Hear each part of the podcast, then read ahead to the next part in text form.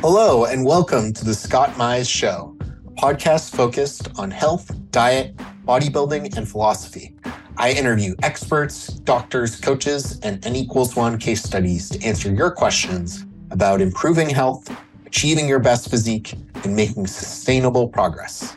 We'll cover topics from carnivore and ketogenic diets to bodybuilding to life philosophy and everything in between. Enjoy the show. Carnivore and ketogenic diets can be an excellent way to combat diseases we commonly associate with aging and degeneration in the modern world. But if you're like me, you want to do everything possible to stay in your prime physically and mentally as long as you can, especially with me thinking about starting a family.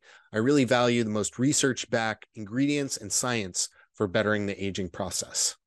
Today's sponsor is Neurohacker, which packs seven of the most science backed senolytic ingredients into one formula called Qualia Senolytic. And you can take it just two days a month for fast and noticeable benefits and for a much better aging process. I've been taking Qualia Senolytic for the last month, and I've already noticed a big improvement in my physical and mental energy for my family and friends, and my productivity has improved. I feel invigorated, I feel enthusiastic, and ready to get things done.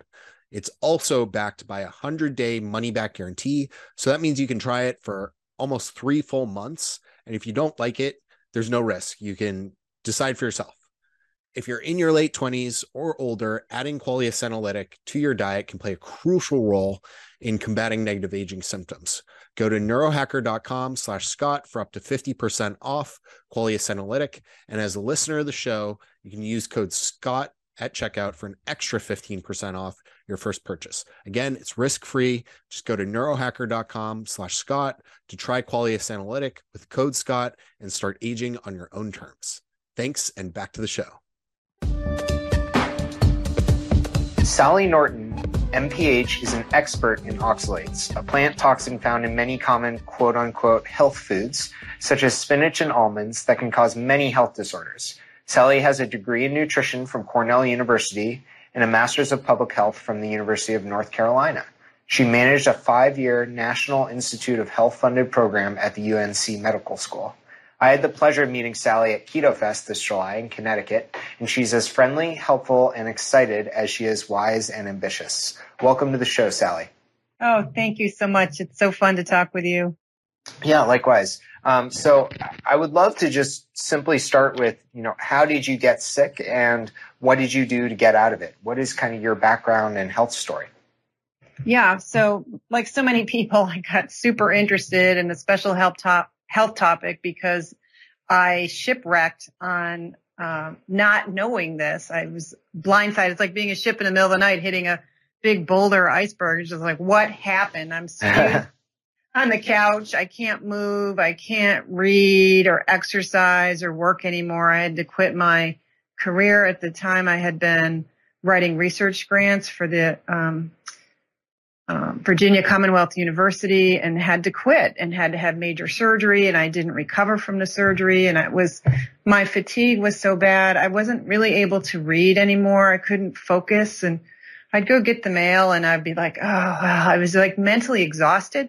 I'd just set it down and think, oh, I'll get to that later. You know, I just didn't have any juice, couldn't work, and I was stalled out. And I had been having problems with fatigue and pain for, at that point, about two and a half decades already. And had started having issues as a kid around age 12. And it, in retrospect, uh, it was pretty much a dietary, induced toxic illness that I had no idea was possible. I was like the nutritionist with the nutritional disorder who was clueless about what she had done to herself.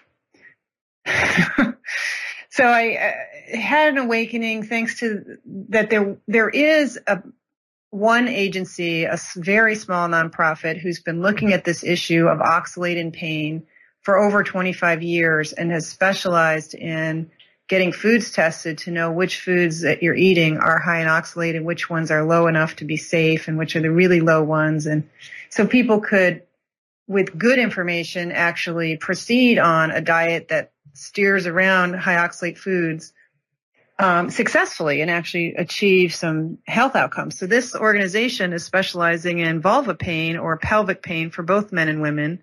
And they, over the years, pretty quickly discovered that it was a lot more than just pelvic pain, that it was all kinds of connective tissue disorders and fibromyalgia and a lot of the weird modern stuff that plagues people that gives them pain and fatigue.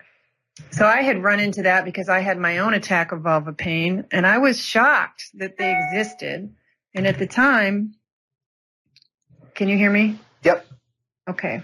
At the time that I learned about them, I didn't know anything about oxalate. I was, uh, you know, very concerned about my brain function problem and was focused on the fact that I wasn't working. Um, so I started to learn about oxalates because of this attack of pain, but I didn't really understand them until several years later when through that one experience and through that organization, I was able to have some awareness when I was eating foods that had a lot of oxalate and when I wasn't. And I, I sort of accidentally discovered that when I was eating high oxalate foods, and at this time later, it was kiwi every day, I developed or redeveloped an old problem of arthritis and also a lot of stiffness where I could tell in every yoga I was able to take yoga a couple times a week in hot room that wouldn't wreck my back and you know because I was fatigued and struggling and really all I could do was drag myself to yoga and, and try to figure out what's wrong with me. Um, and as I was adding this kiwi to my diet, I was doing some juicing with some celery in it. That's another food that has enough oxalate to get you in trouble when you're doing it often enough. I was getting stiffer and more and more sore. And then my arthritis was coming back where the swelling in my fingers and the pain in my joints was starting to interfere with my ability to fall asleep at night. And I'm laying in bed thinking, what the heck? And I suddenly a light bulb, a slow bulb finally popped on and said, to me, this kiwi, this celery experiment that I was doing at the time is revealing to me that this arthritis is related to oxalate. When see, I thought oxalate was vulva pain and pelvic pain and maybe mm, maybe fibromyalgia, but that's just them. They don't know what they're talking about. Like I was so skeptical that I didn't really see it in my own body until I finally did. This episode is brought to you by LMNT Electrolytes. This month, we're switching it up with an exclusive offer that's only for VIP LMNT partners, including Carnivore Cast listeners. You can now receive this free sample pack along with any regular purchase when you use my custom link, which is provided in the show notes or my Instagram link in bio. That's drinklmnt.com forward slash carnivorecast, all one word. And as I said, I'll include the link in the show notes. LMNT electrolytes are convenient, evidence based, and delicious. And get yours today to help support the show. Thank you how is there not more knowledge of oxalates um, more generally among people and and you know how did you get so deeply interested in them know to dive down this route? Because I feel like there's so many things that people try and drugs and different routes people take especially with something like joint pain before getting to oxalates. Yeah so um I personally, you know, was so crazy that I had to do this stupid oxalate diet for my arthritis because the arthritis started eh, with me when I was 12 and got really bad in my 20s during my vegetarian and then vegan years. I was a mess. I could hardly walk up and down stairs without intense knee pain during the day and at night my fingers would swell up and sometimes I didn't have the strength to barely turn the key in the lock of the door. It was bad. And during my vegan years, I was a kind of a mess and I never connected like, oh, your vegan diet is what who, I mean, who does that? They don't. And so in my own body is finally, finally able, I'm finally able to see this connection. And so first it was, all right, I got to do it for the arthritis. And then 10 days later, all of a sudden I can read and, and I can tell I'm waking up more refreshed. I can tell I'm sleeping better. The reason I couldn't read and had no mental energy is because my brain had been waking up 29 times every single hour of the night. So that's like two minutes of sleep. Of course, my brain function was down to zero. My brain was never sleeping. And it, and that got better. And I was like, that was really critical because that's why I couldn't work anymore. So I'm really, my attention is really grabbed by this. And then I'm finding in a few months my feet are better. That's a whole nother story. And, then I'm finding this is better and this is better. And so there's a whole net of things that were bothering me that I thought were all separate problems because that's how we think about them in Western society.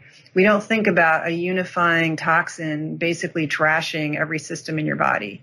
We think of them as separate problems and, uh, you know, my autoimmune stuff and my thyroid was getting better and just all this stuff's getting better. I'm like, this is unbelievable. And I, it was such a like someone ripped the brain out of my head and stirred it in a blender and then tried to pour it back in. It just was exploding my mind. I had to understand where's the science? Why is this happening? Why don't I know it? I have a degree in nutrition. I've been in health promotion and public health my entire career. I was 12 when I decided I wanted to help people not be sick. And here I have made my sick, self sick trying to be healthy. It's been the Swiss chard I've been growing and the sweet potatoes I've been growing and the figs I've been growing, all my nice organic produce that I fix every night, all these big plates of vegetables I've been fixing for decades have been doing me in. I wanted answers. So I spent a lot of time digging through the stacks in the library and on the electronic catalogs and I went up to NIH library and I've been digging through the research and I'm flabbergasted to see that we've known that oxalate in foods can make you sick. It's a known diagnosis that started in the mid 1800s and was still a diagnosis until about 90 years ago. And it got dropped as we got all fancy with penicillin and blood testing and all of that. And so why don't we know about this? It's insane that what I learned at Cornell was, oh, you know, oxalate will bind calcium. So, you know, don't worry about that. Just tannins do it too. And, you know, they sort of mention food anti-nutrients as two sentences per chapter here and there randomly in your textbooks. They never get handled as a lecture. They never discussed as like, here's a group project, go research this guys and write a paper on it. You know, they, they never bring any attention to it. I'm like, what, what, what, why? And I think part of the reason is the way we've segmented the body we've left now modern researchers for the last 50 plus years. The only ones who are really focusing on oxalate is kidney researchers looking at kidney damage, chronic kidney disease, and kidney stones. And what I'm seeing in the literature is that we've known for a very long time that oxalate is the major cause of kidney stones, but we don't dare admit that because how much more funding can you get after all if you already know the answer? And it's it's so weird to me that in when you when you look up conventional wisdom on oxalates, the the two exact things you you talked about came up. It's only worry about it if you have kidney stones and increase your calcium to to bind the oxalate. What, right. It, why are both of those wrong? well, uh, it takes a while before the oxalate you eat gets to your kidneys. The kidneys are a point of concentration. It's kind of like the tip of the funnel so the whole body is the funnel and the, the tip of the funnel is where oxalate leaves the body. So the kidneys are designed to release oxalate and, and have to traffic and oxalate a lot and they get a lot of wear and tear and damage and they have a only you can only beat up a kidney with a toxic molecule like oxalate so much before you get chronic problems. But some people like myself have a huge capacity for managing oxalate without getting kidney stones. It doesn't mean I don't have sluggish, damaged kidneys, but I've never had a kidney stone. The difference being is that my kidneys can produce enough of these proteins. There's like 50 kinds of proteins that the kidneys produce that cause these occlusions in the lattice structure of a growing crystal. So just like in a diamond where there's a a goop in it, that would be a poor quality diamond. You want a diamond that's really perfect and has no occlusions. Well, a kidney stone is full of occlusions, but those of us who produce enough of these protein, you can't even build up a whole stone because of those occlusion, those proteins that prevent stone growth and because of citric acid. So if your body's excreting enough citrate, citrate prevents, again, it's another compound that prevents stones from sticking to each other or from growing. So some of us have kidneys that don't get kidney stones and other people are vulnerable to stones. It doesn't mean we don't both have a problem in oxalate with oxalate, too much of it in our bodies. Interesting. And can you talk about just getting really specific on why oxalates are harmful to the body and how they're processed in our body and, and sort of affect us in many different ways? Yeah, so the effects of oxalate is is fascinating because it's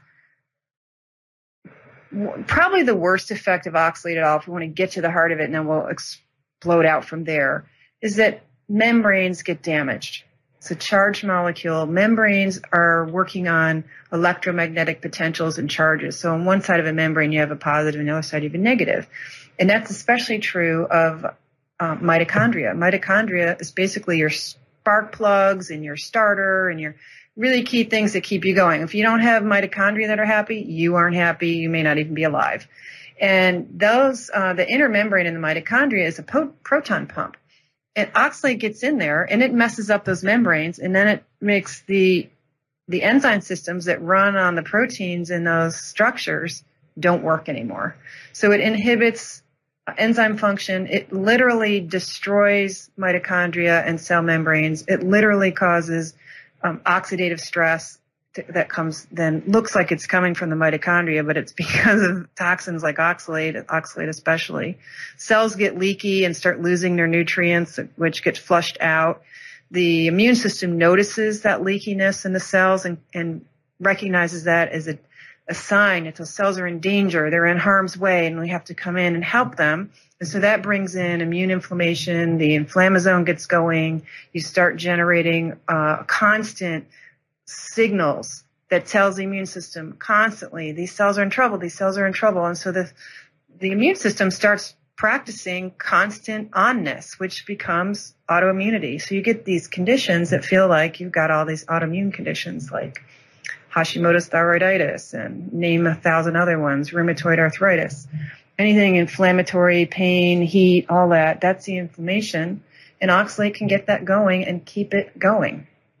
So those are some examples that's happening down at the cellular level because the smallest molecules of oxalate, the, the individual ions and then these nanocrystals get into the body from your food.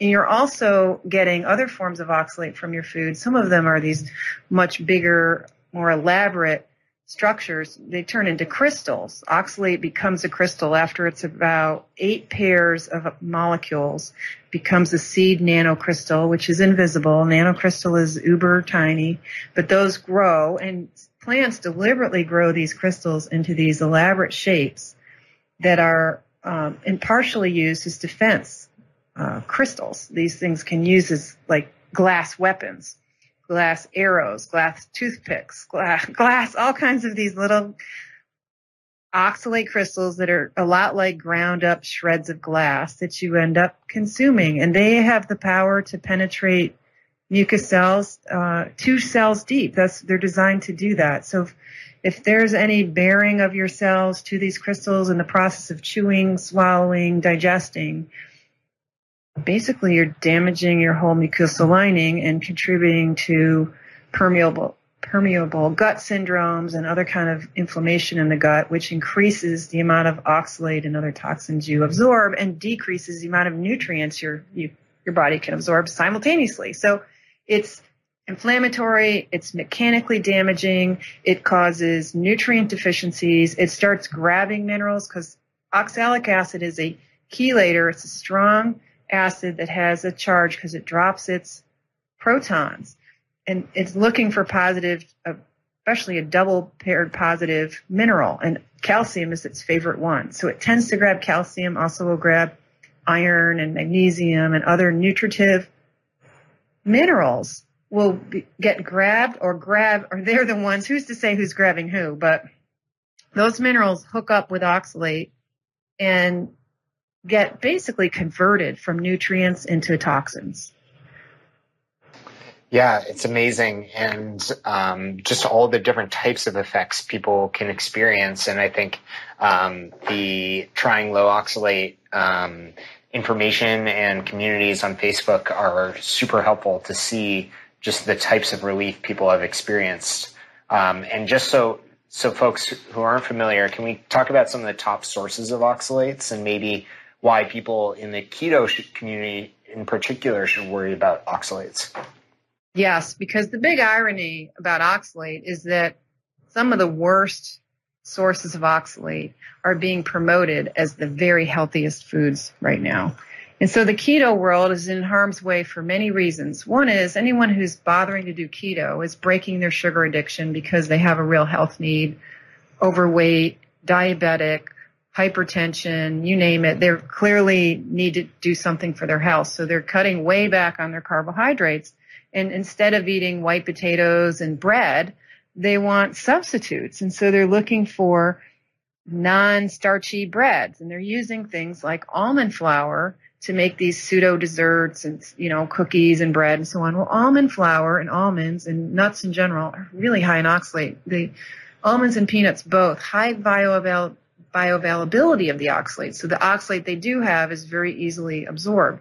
Same with cashews and peanuts and chia seeds and poppy seeds and sesame seeds and pine nuts all these things people think are great. Throw in a handful of pine nuts on your salad, which might be made with spinach or baby greens. that has beet greens or baby Swiss chard greens. Those are the three really bad leafy greens when it comes to oxalate is your Swiss chard, spinach, and beet greens. Well, when you buy these bagged baby lettuce mixes, they almost always have little beet greens because of the pretty red stems that they have. You know, so we, if you're doing salads, which is a nice low carb food, you're very often selecting greens unawarely that are high in oxalate. And then of course the berries are considered a low sugar fruit. So people love their blackberries and raspberries. Well, those are really high in oxalate. Um, what's another one? I guess chocolate is the other superfood. That and turmeric and, and cinnamon and cumin, these spices that are said to be wonder foods, they're very high in oxalate too. So if you're making a smoothie and throwing in a healthy dose of turmeric powder or cacao, cocoa, they're all high oxalate foods.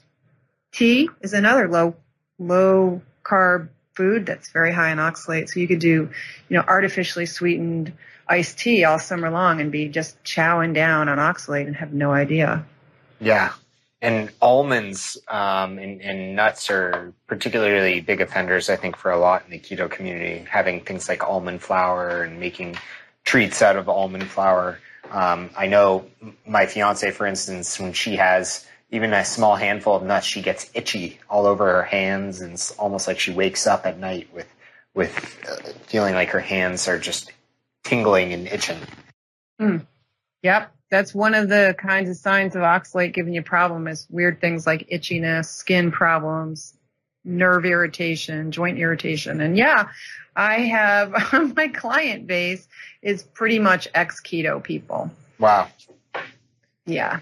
And can you talk about, you know, just thinking about oxalates and uh, we were chatting about this a little bit at Keto Fest, ways in which they could potentially be more harmful than vegetable oils or carbs and why and you know how they compare to those and as well as things like lectins and phytates etc yeah so the interesting thing is that i believe based on my research of the mechanisms of how this damage is occurring and what cell organelles are uh, what's happening like the dying mitochondria and so on it seems to me that our high carbohydrate high polyunsaturated oil diet that we've had the last 30 years with the margarine, the corn oil, the soybean oil and everything, and now adding in nuts. Nuts are just one more seed oil that is also polyunsaturated.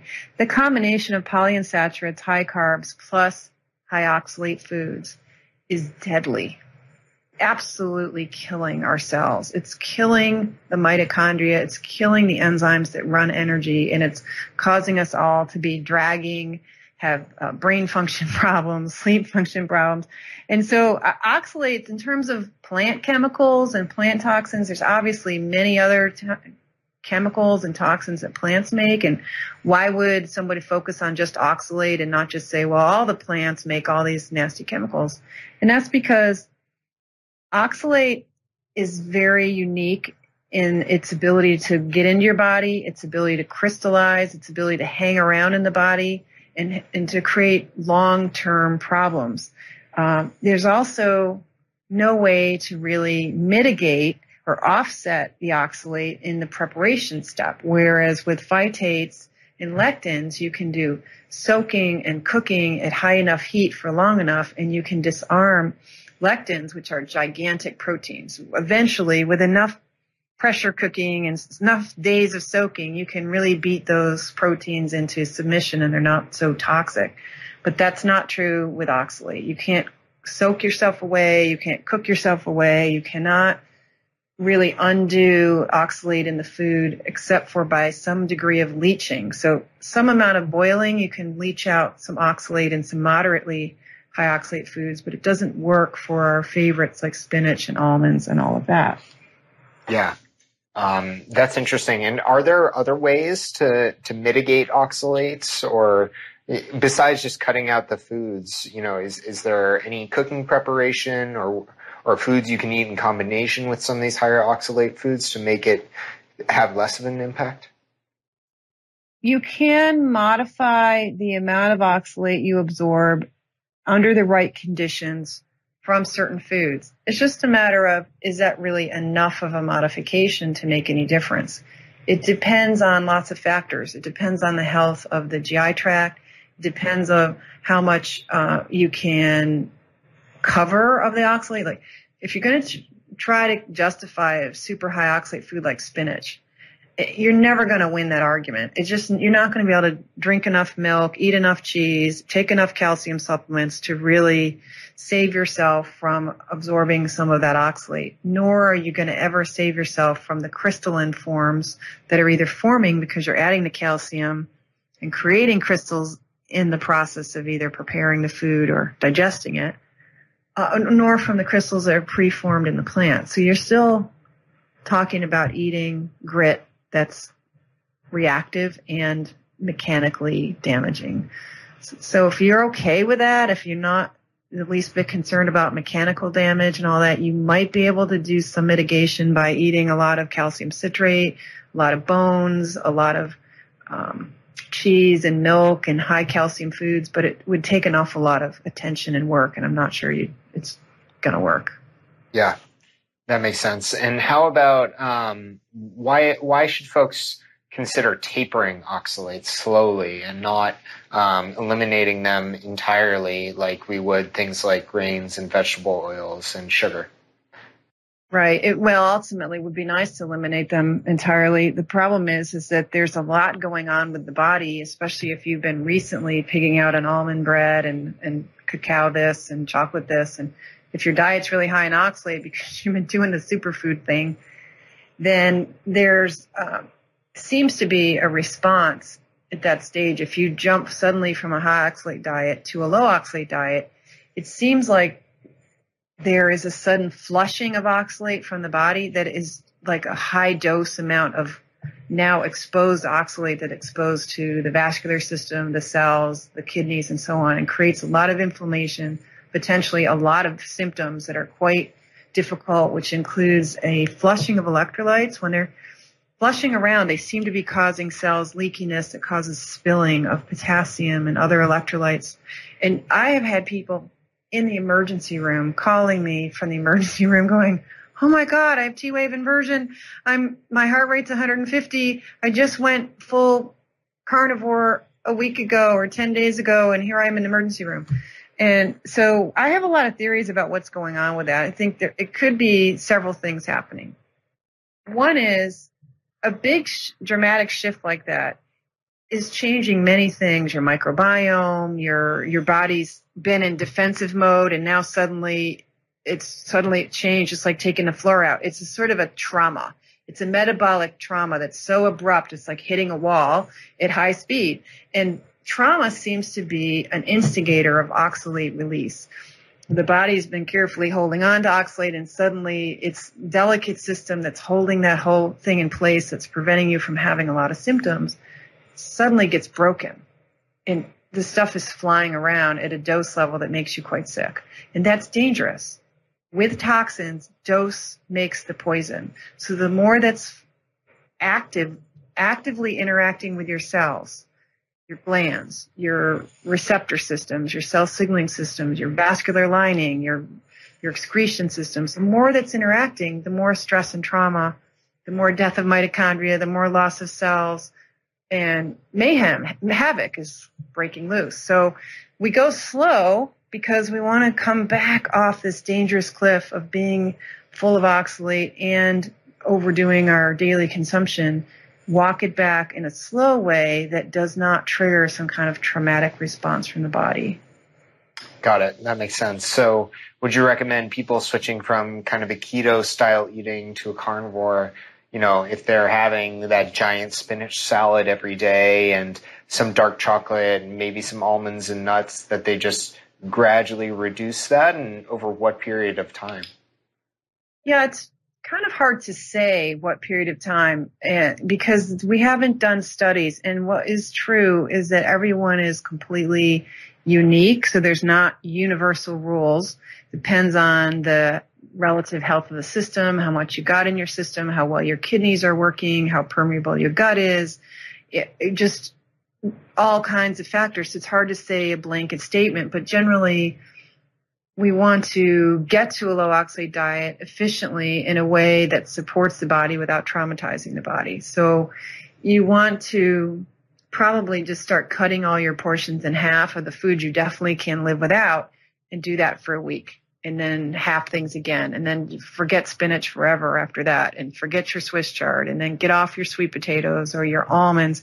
The, the almonds, almonds, peanuts and nuts are particularly toxic and have so many other toxins in them that are so hard on the body. I would really start with the almonds and the nuts and, and phase them out gradually, uh, consistently, and maybe take a month to do that if you have the patience to do it. Not everybody, when they realize how toxic this is and how many harms it's potentially having, it's mentally and emotionally difficult to keep eating stuff you know is killing you unless you're just kind of addicted to certain foods, you know, and you just want to maintain that lifestyle, then you're going to be better at taking your time or perhaps to transition over and find substitutes and start adding in more animal products, which have the nutrients that are protective. They have the fats that are helpful and protective for the nervous system. They have, you know, easily, they're generally very easy to digest and not stressful on the body.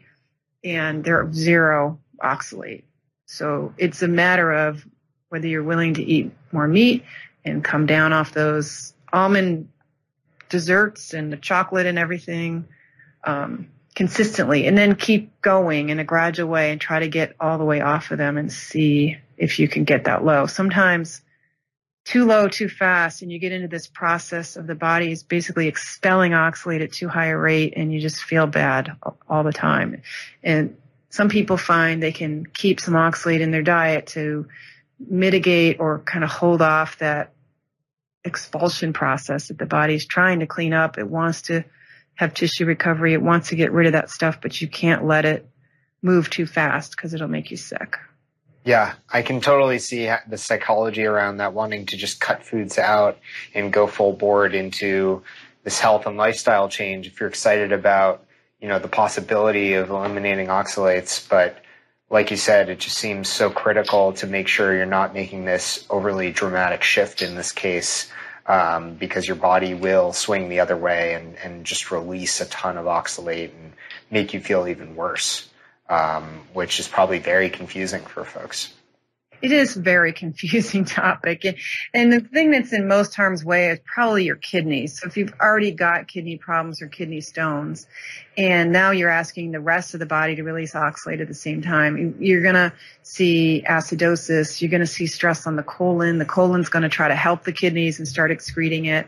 And so you have to deal with the acidosis and, um, help the kidneys with citric acid and really have some supports at hand so that the body is in better shape to smoothly get get through the damage done. I mean, every time a cell has to encounter oxalate crystal or an oxalate molecule, it's harming that cell and the cell has to be healthy enough to recover from the harm or else it dies.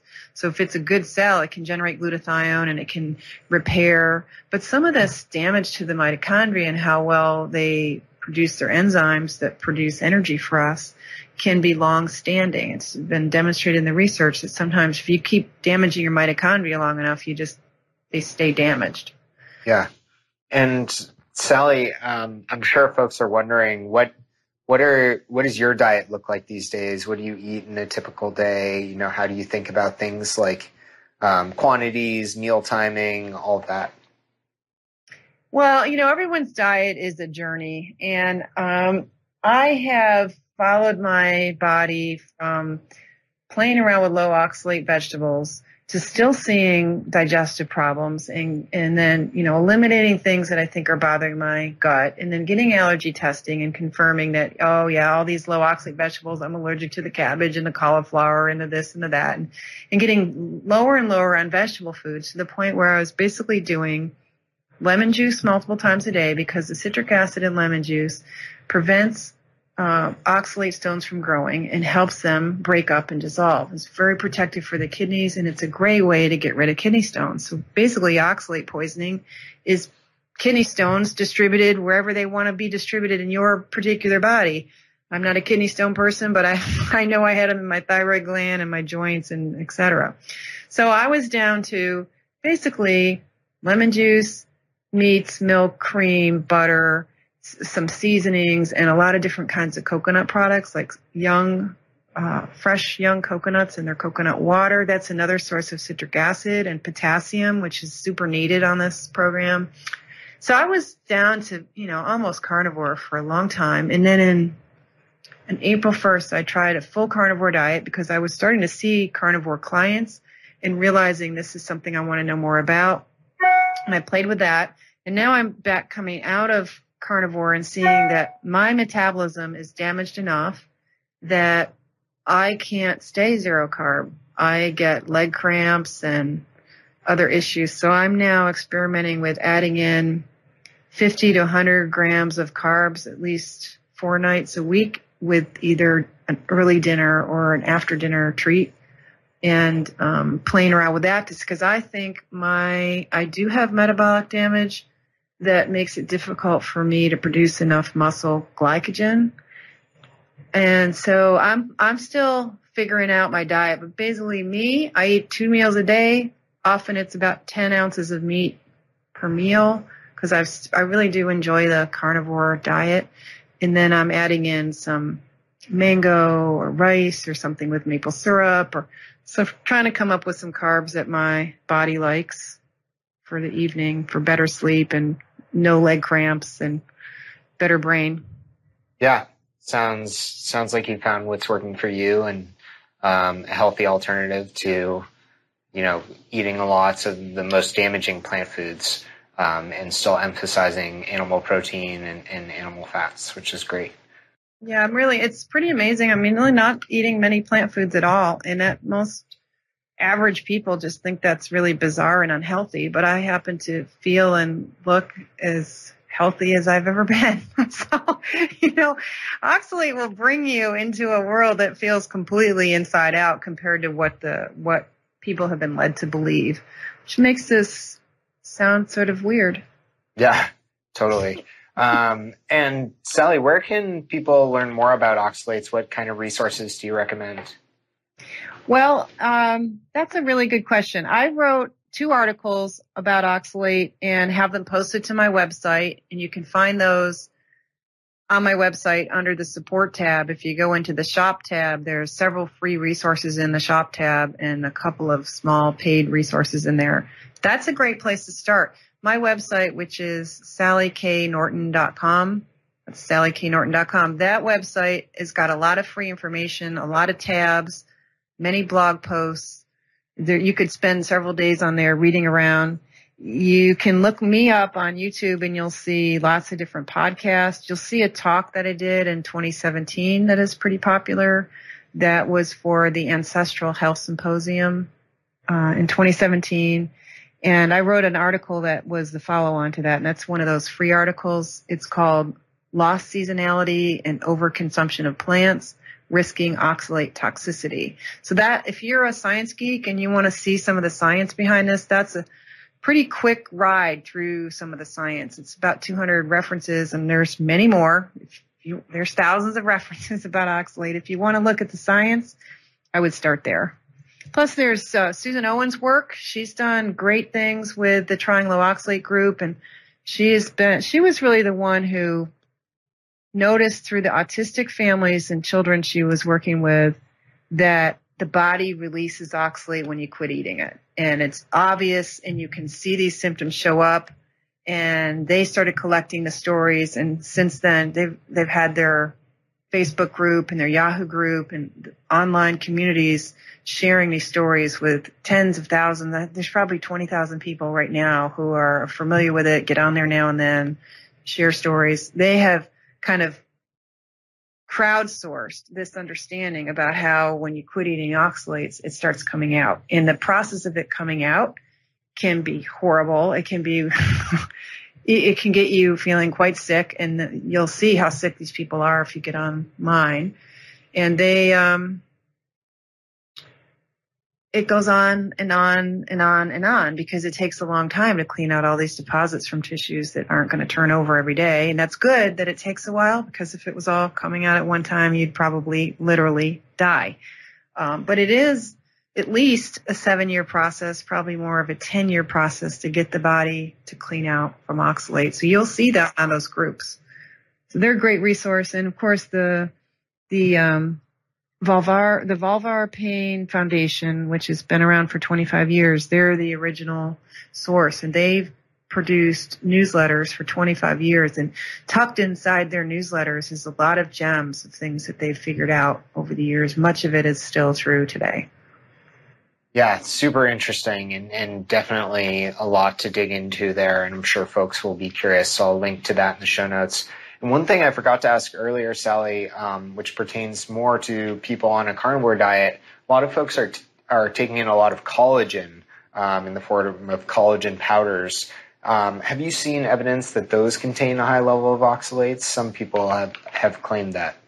Yeah, well, it's not that they contain oxalate, it's that in metabolic processes in the body, especially if the if you're deficient in, in B vitamins, the there's pathways that turn um, glycine and and hydroxyproline some amount of that. Maybe it's only 1%. Maybe if your enzymes are really struggling or really deficient, it's 5 or 10%, but some percentage of the glycine, these are the proteins in gelatin, turn into oxalate in your metabolism. And the body can convert it back and forth into glycine and oxalate if it's healthy. But if they have shown over and over again in studies both with animals and with people, you give enough gelatin and you can create an oxalate problem in a body, whether it's a rat or a person. So it looks like about seven grams of gelatin, which is like a t- tablespoon per day is more than enough. If you get past that, you're going to just create oxalate in the body. And that's not what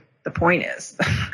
so also when connective tissues themselves, you're made of gelatin, all your connective tissues have some degree of glycine in these gelatin amino acids. As they break down, they can also be turned into oxalate. So you don't want to do anything that breaks down your connective tissue too much. Um, so there's there's more technologies there for how to slow the, that part down. But when it comes to bone broth and um, collagen supplements, I would stick with a cup to a cup and a quarter a day and not exceed that and not get too overblown on the collagen supplements. Yeah, that's why I, I personally switched to supplementing glycine um, to get because to get the levels of glycine I kind of want to support um, better sleep and better gut health and blood sugar control.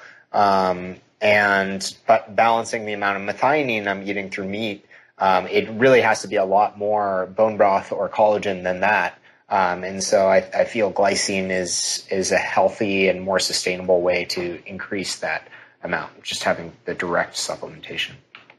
Well, we have to look up and see if glycine supplementation turns into oxalate in the body because it is glycine is the one that gets converted into oxalate. So yeah, so I don't know that anyone, I mean, I think mostly, I'd have to go back and look, but I think the studies, I think it was John Knight who did this, a lot of these studies that I'm recalling in a vague way. I, I think they used collagen or gelatin to induce the oxalate production in the body, but we can look and see if they just give pure glycine and, and that happens. So again, oh, this is the same thing we get onto with the almonds or the pomegranate or the, all the super, you know, the, turmeric, like, oh, it's supposed to be good for you. So why not buy a gallon of it and start putting a cup of it in your smoothie every day? Like, you know, we always want to overdo and add, add, add and become super people. In the meantime, we're decaying our health in the effort to get healthy. So we we got to get our heads around less is better, undoing is good, not having is good. like minimalization. Let's get simpler. Let's look at elimination and the minimal effective dose and not like a little extra. You know how you want to get like the baker's dozen. Instead of getting a dozen donuts, you're going to get 13 donuts because that's a better deal. We always want to round the teaspoon and have it overflowing. That's so Western mindset. It's so America, like more is better, but it's not. Yeah, completely agree. It's a great point. And um, Sally, what are your kind of goals and mission going forward with this work and, and other things you're pushing on generally? Yeah, well, I've been, I've spent several years now working with clients so that I understand the clinical picture more and have more clinical experience in terms of what's working for people and not. So I'm continuing to work with people. I'm writing a book and um, putting out another call for uh, publishers to take a look at my book proposals. And I think that's, we're very close to something there. So hopefully by certainly by spring of 2021, there'll be the best book there ever was about oxalate coming out. Yeah. And I'm going to start doing some more stuff online with group, group stuff with my clients, group programming and start playing around with that some more too. And have some programs maybe that you can get to on my website because of course as one person I can't keep doing one-on-one work and reach where you and everyone else in the keto and carnivore world is starting to recognize oxalate, which is a great opportunity because here again we have a mass crowdsourced learning process going on and that's becoming like the hundredth monkey phenomenon where suddenly oxalate will become a word like now gluten is a word. Gluten was not a word 20 years ago. Yeah. It is. Leaky gut was not a thing 15 years ago but now it is and oxalate is about to pop and so i need to find ways to reach more people um, and we'll be developing materials to do that that's great. And where can folks find out more about you? I'll link to everything in the show notes at carnivorecast.com, but um, let them know where they can find you. Yeah, so besides my website, which is sallyknorton.com, I've been having a good time playing around with Instagram. There's a lot of good discussions happening on those posts on Instagram, which is Sally, no, Instagram is SK Norton. Uh, I do a little bit on LinkedIn and a little bit on Twitter and a little bit on Facebook, but right now it's mostly my website and Instagram. Great. I'll provide links to those and really appreciate you coming on today, Sally. It's been a pleasure to chat with you and I think folks will get a ton of value out of this. Oh, I hope so. Thanks so much for wanting to talk about oxalate. It's such a cool topic.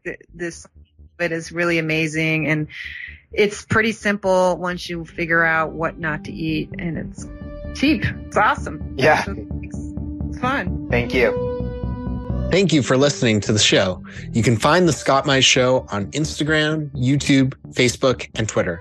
Please leave a comment, like, review, or share the podcast with your friends or followers. It helps more people find the show.